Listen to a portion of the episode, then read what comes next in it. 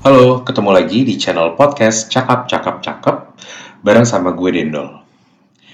Seperti yang kalian semua udah tahu, akhirnya Jakarta punya MRT. MRT ini mulai dibangun semenjak Oktober 2013 lalu dan akhirnya diresmikan oleh Presiden Jokowi di hari Minggu 24 Maret 2019 kemarin. Lumayan lama pembangunannya. Kalau dihitung-hitung, ya hampir 6 tahun lah ya. Seenggaknya sekarang MRT udah jadi. Dan mulai 1 April 2019 kemarin, MRT juga sudah mulai berbayar. Setelah selama bulan Maret kemarin, masih digratisin pemakaiannya dalam rangka uji coba. Gue juga pengen ngucapin terima kasih buat mas-mas dan bamba yang terlibat dalam pembangunan MRT dari awal sampai akhirnya kita bisa menikmatinya sekarang ini. Inti dari podcast gue hari ini adalah gue pengen ngebahas tentang postingan yang sempat viral di sosial media kemarin ini, yaitu soal foto orang-orang yang melakukan pelanggaran-pelanggaran di dalam stasiun MRT maupun di dalam kereta. Foto-foto yang beredar di sosial media ini menunjukkan orang-orang yang lagi lesehan makan-makan di dalam stasiun, orang yang buang sampah sembarangan, orang yang gelayutan di hand railing, di hand railing kereta MRT, Sampai ada foto bapak-bapak yang anaknya lagi buang air di dalam stasiun. Waktu pertama kali gue ngeliat foto-foto itu, jujur gue kesel sekesel-keselnya. Beneran, gue kesel banget. Karena di benak gue adalah, gila ya, orang-orang ini tuh emang bener-bener gak bisa gitu untuk merawat fasilitas publik. Kasarnya gue rasanya pengen teriakin gitu ya, gue pengen teriakin, kampungan loh. Tapi ya gue nggak serta-merta langsung nge-share konten itu ke timeline gue sendiri, apalagi untuk ikutan ngasih komentar di postingan itu. Gue lebih memilih untuk diem dan melihat komen-komen orang lain di dalam postingan itu. Karena gue, ya gue memang nggak pengen untuk impulsif share. Gue nggak pengen semudah itu ke tombol share. Gue selalu berpikir, apakah konten ini pantas kah untuk di-share? Ada bawa manfaatnya nggak sih buat orang lain? Gitu.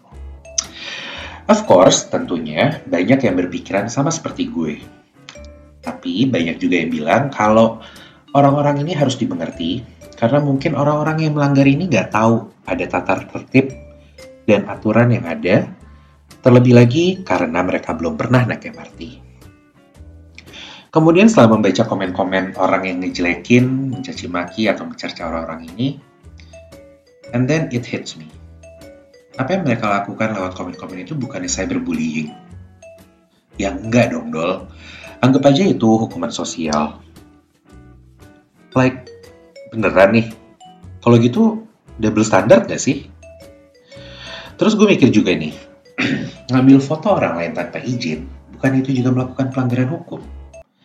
Kalau dari pemahaman Undang-Undang Informasi dan Transaksi Elektronik yang gue baca, itu harusnya sih melanggar. Tapi karena gue awam hukum, jadi rasanya nggak bijak kalau gue bicara panjang lebar untuk part ini. Kemudian untuk yang bilang kalau itu bisa menjadi hukuman sosial, oke, okay, gue setuju, bisa juga. Tapi batasnya gimana nih? Batasnya gimana kalau misalnya kita ngomongin hukuman sosial dan cyberbullying? Akhirnya rancu juga kan? Menurut gue, apa yang dilakukan oleh orang-orang yang ada di foto itu, itu salah. Itu kita nggak usah berdebat lagi soal itu. Buang sampah sembarangan, menurut gue adalah sesuatu yang harusnya memang sudah diajarin dari kecil. Namun, bisa juga orang-orang yang buang sampah sembarangan itu emang ya mentalnya segitu aja. Mikir bahwa kalau ada yang buang sampah sembarangan, nanti akan ada orang yang ngerapihin atau ngebersihin. Gue masih ingat kemarin ini juga sempat viral, salah satu restoran fast food bikin postingan untuk mengajak pengunjungnya membereskan nampan dan membuang sampah pada tempatnya setelah makan. Kemudian banyak yang komen. Komen-komennya kayak gini nih. Kalau kita yang buangin sampah, pelayan-pelayannya kerja apa dong? Atau, kok kita bayar pajak restoran tapi kita juga harus bersihin? Atau, ah ini mah modus aja nih biar pelayannya bisa kerjanya santai sehari-hari Emang capek ya netizen ini ya.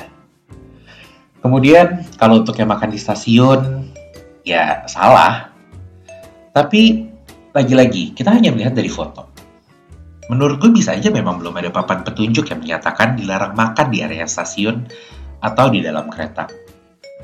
Karena kita hanya fokus kepada objeknya, kepada orang-orang yang makan di dalam stasiun. Lah, tapi Dol, tunggu dulu. Itu kan common sense, itu hal yang seharusnya banyak orang udah mengerti bahwa emang nggak boleh makan di dalam kereta, nggak boleh makan di dalam stasiun. Ya, kalau buat kita yang emang pernah naik MRT atau transportasi lain di luar negeri dan menerapkan peraturan itu secara ketat, iya, itu jadi hal yang common. Tapi kalau buat orang-orang yang belum pernah keluar negeri, gue gak yakin.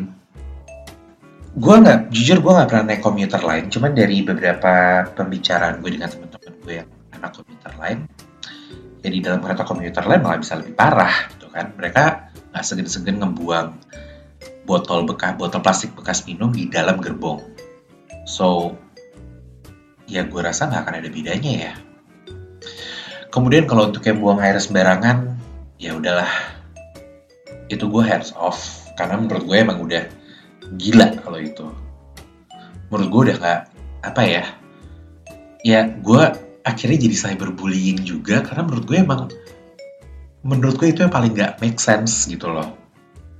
Ada toilet dan WC kenapa juga dia harus buang air di stasiun? Kalau anaknya nggak tahan at least bawalah anaknya itu ke toilet terdekat. Anyway, poin yang pengen gue angkat di sini adalah pertama, memfoto orang yang melakukan pelanggaran itu harus kita pikirin baik-baik konsekuensinya. Niatan pengen ngasih hukuman sosial tapi bisa-bisa malah akhirnya jadi senjata makan tuan. Kita bisa dibilang cyberbullying, atau lebih parah lagi kita bisa dituduh melakukan perbuatan melanggar hukum undang-undang ITE itu tadi gue sih nggak kebayang ya kalau misalnya objek yang ada di dalam foto itu ternyata kebetulan adalah seorang public figure yang mungkin dia memang melanggar peraturan tapi bisa-bisa kita malah dituduh untuk mencemarkan nama baik. Kemudian yang kedua, menurut gue sepertinya akan lebih baik kalau kita nggak perlu terlalu reaktif untuk menanggapi hal-hal semacam ini. Ngasih kritik boleh dan memang harus, tapi pastikan jangan sampai ngebully setidaknya kita bisa menggunakan pemilihan kata-kata yang lebih baik atau ada cara-cara lain yang lebih baik untuk mengurangi pelanggaran-pelanggaran ini. Kemudian yang ketiga, buat kita-kita yang memang beruntung pernah naik MRT atau moda transportasi lain di luar negeri yang memang proper dan tertib, mungkin sebenarnya kita bisa menegur orang-orang yang melanggar. Kita bisa kok menegur mereka dengan sopan, jika misalnya ada ketakutan bahwa orang yang ditegur akan justru tambah galak ke kita saat kita tegur, maka ada cara lain. Kita bisa lapor ke petugas yang berwenang. Di mana menjaga ketertiban adalah memang kewajiban mereka sebagai pengelola. Ini harusnya bisa juga menjadi kritik pada pihak pengelola untuk memastikan segala sesuatunya berjalan sebagaimana mestinya demi kepentingan publik di fasilitas umum tersebut.